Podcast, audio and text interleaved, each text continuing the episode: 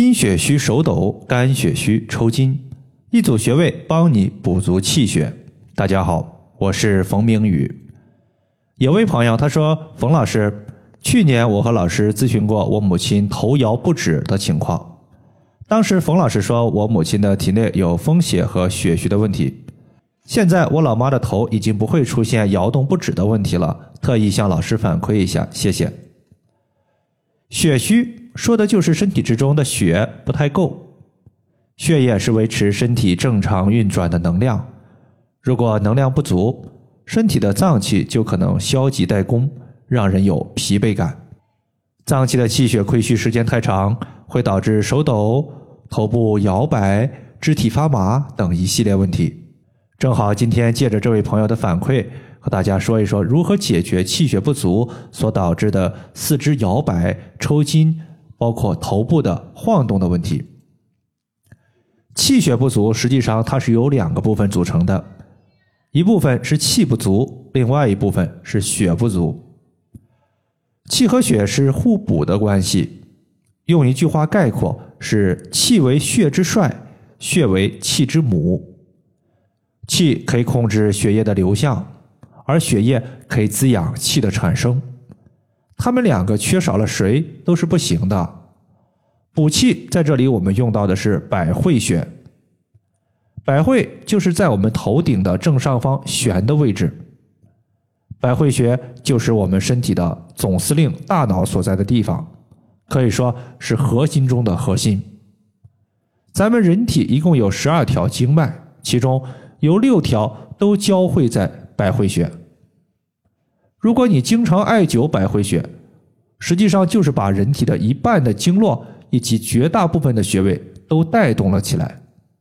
对于那些身体逐渐亏虚、体质逐渐衰弱的中老年朋友来说，艾灸百会穴可以起到补阳气、填阴液的作用。由于百会穴它和其他的穴位相比啊还不太一样，因为这个地方它是有头发的，我们一般是使用隔姜灸。或者是你买一个头部的耳朵艾灸罐戴在脑袋上进行艾灸。艾灸头顶的百会穴，对于治疗心脑血管类的疾病效果都不错。你像常见的头晕、头痛、高血压、低血压、失眠、焦虑、心悸、健忘、癫狂，都是有效果的。第二个情况呢，咱们来说一下头部和肢体的摇动问题。这个问题呢，它和肝的关系是非常密切的。从今天反馈的这位朋友的舌苔上来看，患者的舌苔两侧有一些紫色的瘀斑，就是我们常说的淤血。淤血的产生，说明你体内的气血运行是不顺畅的。如果要保证气血的运行顺畅，在这里我们会用到另外一组穴位。也就是合谷穴和太冲穴，也就是咱们常说的开四关，打通身体的四个关卡。俗话说“热极生风”，风一多，风吹动树叶就开始摇动了。如果体内的风邪过多，它吹动起来的可能就是我们四肢和头部的不由自主的摇摆。热极生风，如果我们把热给清掉了。那么就不容易产生风邪了，体内的风少了，自然也就不容易有头部和四肢的摇动问题。合谷穴它就有清热退热的功效，这个穴位在我们手的虎口。太冲穴呢，作为一个疏肝的穴位，要知道肝它有疏泄的作用，也就是可以疏通身体之中气血的运行。一旦肝气受到了淤堵。就容易有气滞血瘀的问题，比如说情绪的抑郁、舌头两侧的隆起，以及嘴唇以及舌苔表面的青紫色。而这位朋友，他的舌苔两侧的瘀斑就可以通过太冲穴来解决。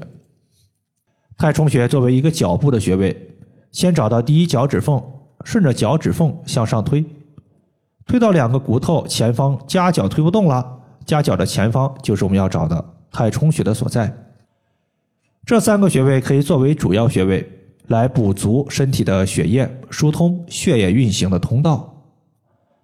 头部摇摆的患者，就像今天留言的患者一样，他还有一个动作，就是针对颈椎后方刮痧。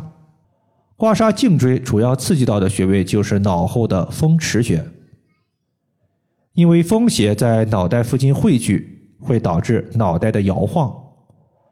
而风池穴作为风邪汇聚的池水，是风邪汇聚入侵的地方。我们在脑后的风池穴刮痧，可以清除脑部的风邪，避免头部摇晃。如果你是腿部的抽筋儿，可以在远端的穴位之上再加一个阳陵泉穴。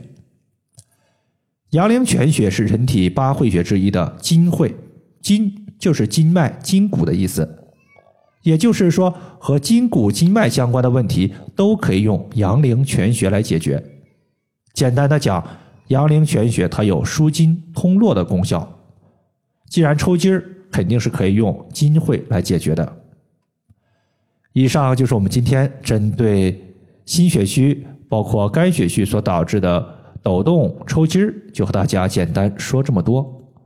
如果大家还有所不明白的，可以关注我的公众账号“冯明宇艾灸”，姓冯的冯，名字的名，下雨的雨。感谢大家的收听，我们下期节目再见。